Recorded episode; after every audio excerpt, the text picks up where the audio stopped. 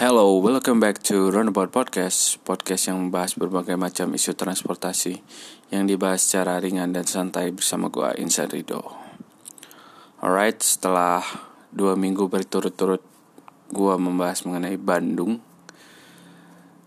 uh, Untuk episode kali ini gue tidak akan membahas Bandung. Mungkin untuk beberapa waktu ke depan dan gue akan mencoba membahas salah satu mode transportasi yang sedang panas dan marak dibahas di berbagai media.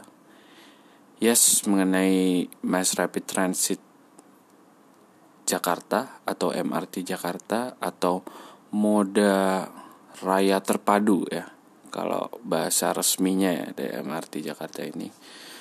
Dan sebenarnya gue pengen ngebahas bukan secara teknis ya mungkin kayak uh, keretanya itu seperti apa jenis persinyalan seperti apa atau kapasitasnya seperti apa. Gue akan ngebahas ke arah sana tapi gue akan mencoba membahas uh, sebenarnya kenapa sih ini tuh muncul banyak kontroversial mungkin dari segi siapa yang paling uh, apa ya berjasalah dalam membangun MRT Jakarta ini dan siapa yang harusnya uh, diberikan apresiasi yang besar gitu.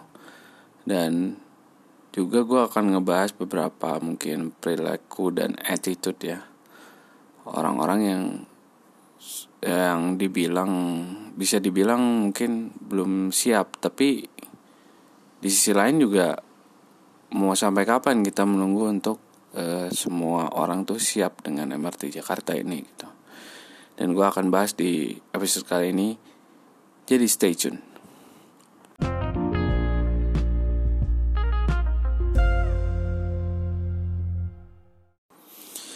Oke, okay, jadi gue punya beberapa keresahan sih, terutama uh, menjelang peluncuran MRT Jakarta saat mulai dibuka uji coba publik beberapa minggu yang lalu ya. Dan juga yang akan yang telah dilaunching oleh uh, Bapak Presiden Jokowi di hari Minggu tanggal 24 Maret. Um, jadi banyak kontroversial yang ada di uh, jagat media sosial ya terutama mengenai siapa yang paling berjasa dalam pembangunan MRT hingga pengoperasiannya sampai saat ini gitu. Gue mungkin nggak terlalu apa ya mendalami fakta-fakta ya dan data-data siapa yang membangun, siapa yang membuat visibility study, siapa yang melakukan groundbreaking, siapa yang melakukan uh, apa ya pembahasan lahan paling hebat gue nggak akan mencoba ke sana tapi gue sebenarnya pengen ngebahas attitude orang-orang dan netizen ya. Mengapa harus selalu membahas mengenai siapa yang paling berjasa gitu dalam public transport yang baru ini gitu. Dan kalau lu coba mengingat kembali bahwa sistem transportasi itu suatu hal yang kompleks terutama transportasi umum karena uh, banyak hal yang harus dipertimbangkan gitu. Tidak hanya soal jalur soal keretanya seperti apa tapi juga dari sisi pendanaan pembiayaan dari sisi profitnya nanti apakah bisa sustain sendiri artinya mereka bisa bergantung pada operatornya itu sendiri seperti di Hong Kong dengan MTR-nya atau memang perlu disubsidi pemerintah dan banyak hal lainnya yang mempengaruhi eh, publik transportasi ini supaya bisa didesain, dibangun dan dioperasikan gitu. Ini merupakan suatu hal yang sangat rumit karena gue sendiri juga eh, tahu artinya secara secara pengalaman dan juga secara pengalaman pendidikan pun gue mengetahui bagaimana mendesain transportasi terutama transportasi umum itu rumit gitu.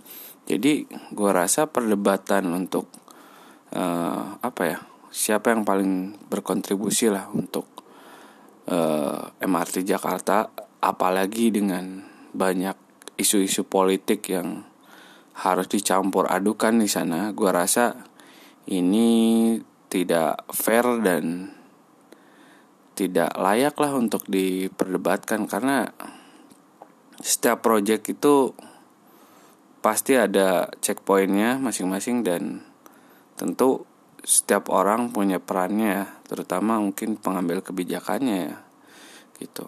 Dan uh, yang gue sayangkan memang banyak netizen di Twitter atau di Instagram atau media sosial lainnya yang lebih fokus terhadap siapa yang paling berjasa gitu. Seakan-akan misalnya Jokowi yang melakukan groundbreaking sehingga Jokowi yang paling berjasa atau Anies Baswedan yang melakukan pembahasan lahan paling besar.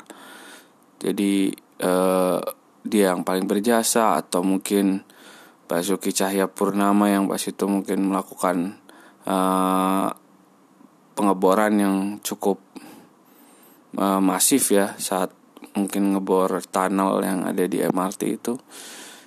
Dan gue rasa perbincangan dan perdebatannya gue nggak nggak perlu sampai ke sana gitu.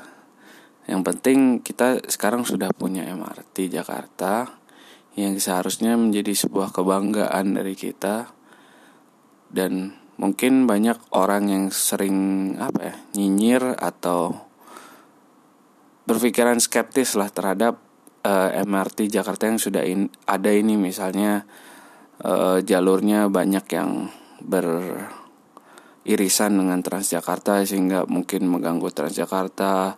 Atau misalnya dari sisi kurang efisien atau segala macam lah mengenai uh, ungkap ungkapan-ungkapan dan anggapan juga sih bahwa MRT ini memang didesain kurang baik gitu. Menurut gue ya sah-sah aja sih orang untuk memberikan komentar karena yang gue tahu dari dosen gue ya transport is everyone's issue. Jadi semua orang tuh seakan-akan menjadi expert saat mencoba membedah transportasi karena itu adalah bagian dari kehidupan kita sehari-hari sehingga ya no wonder lah orang-orang banyak yang mendadak menjadi expert saat mengatakan MRT Jakarta ini visibility studiesnya kurang oke okay, atau segala macam. Dengan berbagai macam perhitungan yang mereka lakukan pun ya eh, nggak eh, bisa dibilang salah juga karena memang setiap orang tuh punya opini masing-masing tapi uh, gua rasa untuk sampai tahap MRT bisa ada di Jakarta dan beroperasi seperti ini harusnya kita bisa uh, sedikit mengikis lah sikap skeptis kita dan mencoba untuk memberikan support lah terhadap public transportasi ini gitu. Dan di segmen selanjutnya gue akan mencoba membahas mengenai mungkin beberapa attitude dan kebiasaan yang ada di orang Indonesia yang mungkin dirasa kurang cocok untuk bisa menerima MRT Jakarta gitu. Dan gue akan bahas di segmen selanjutnya. Jadi stay tune.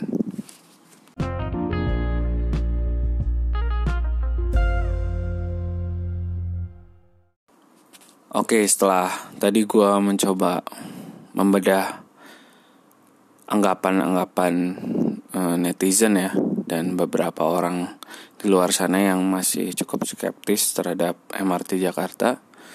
Sekarang gue mencoba untuk mengcapture sedikit mengenai beberapa attitude atau kebiasaan tingkah laku dari uh, orang Indonesia terutama di Jakarta yang mungkin dirasa kurang cocok gitu untuk uh, bisa beradaptasi dengan MRT Jakarta yang baru ini. Itu dan mungkin beberapa waktu lalu kalau lo lo coba telusuri di Instagram atau di Twitter ada capture mungkin uh, influencer ya yang di Instagram yang saat melakukan uji coba MRT dia menaiki kursi uh, di kereta dan menginjakkan kakinya ke sana sambil bergelantungan di pegangan di dalam kereta itu. Dan ini yang membuat banyak netizen marah ya karena mungkin ya nggak sepatutnya gitu apalagi kereta ini baru ber beroperasi. Dan beberapa hari yang lalu juga saat orang-orang melakukan uji coba ya banyak orang yang melakukan uh, mungkin hal-hal yang mungkin dirasa kurang pas lah. Misalnya ada yang makan di kereta MRT Jakarta terus juga ada yang uh, masih berisik masih tidur di dalam kereta. Artinya tidur tuh ya ngambil kursi di sebelahnya untuk tidur. Lalu juga masih ada yang nginjak. Lalu yang baru baru mungkin beberapa jam yang lalu ya. Yang gue lihat adalah ada orang yang sampai botram di dalam stasiun gitu. makan seakan-akan ini piknik gitu. Ya.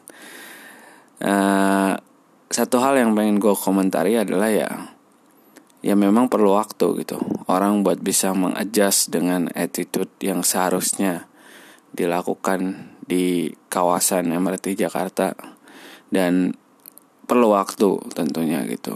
Dan dengan sosialisasi yang bagus dan juga uh, pemberian uh, pendidikan yang bagus juga dalam bertransportasi ini bakal mengikis orang-orang yang seperti ini gitu.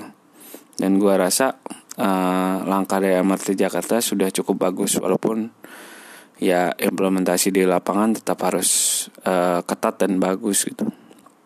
Dan uh, misalnya yang sudah mulai diterapkan oleh MRT Jakarta yaitu misalnya saat lu naik uh, kereta dari peron itu sudah ada uh, marka yang menunjukkan bahwa lu harus nunggu di mana dan jalur yang keluarnya seperti apa gitu. Dan itu walaupun memang sudah diterapkan misalnya di KRL komuter lain uh, mungkin dengan adanya apa ya rasa baru dari MRT Jakarta ini uh, semakin memudahkan orang untuk paham bahwa oh ya gue harus seperti ini gitu dalam bertransportasi umum. Dan itu yang bakal terus uh, apa ya dibawa gitu saat uh, menggunakan transportasi lain seperti Transjakarta atau KRL komuter lain gitu. Sehingga kebiasaan baik ini tentunya perlu waktu untuk bisa uh, menjadi kebiasaan sehari-hari gitu. Dan gue rasa banyak orang yang nggak sabar itu menurut gue nggak fair dengan orang-orang yang memang baru pertama kali mencoba dan mungkin belum pernah keluar negeri mencoba seperti MRT ini gitu. Bahkan ke Singapura atau yang lebih jauh lagi tentunya banyak orang yang belum punya kesempatan itu dan uh, let's just give them a chance gitu untuk bisa uh, learn from it and ya belajar lah gitu. Jadi segitu dulu. Terima kasih. Semoga episode kali ini bisa memberikan pencerahan dan sharing pengetahuan. Jadi gitu aja dari gua. Selamat menikmati hari-hari ke depan dan selamat mencoba MRT Jakarta juga. Jadi have a nice day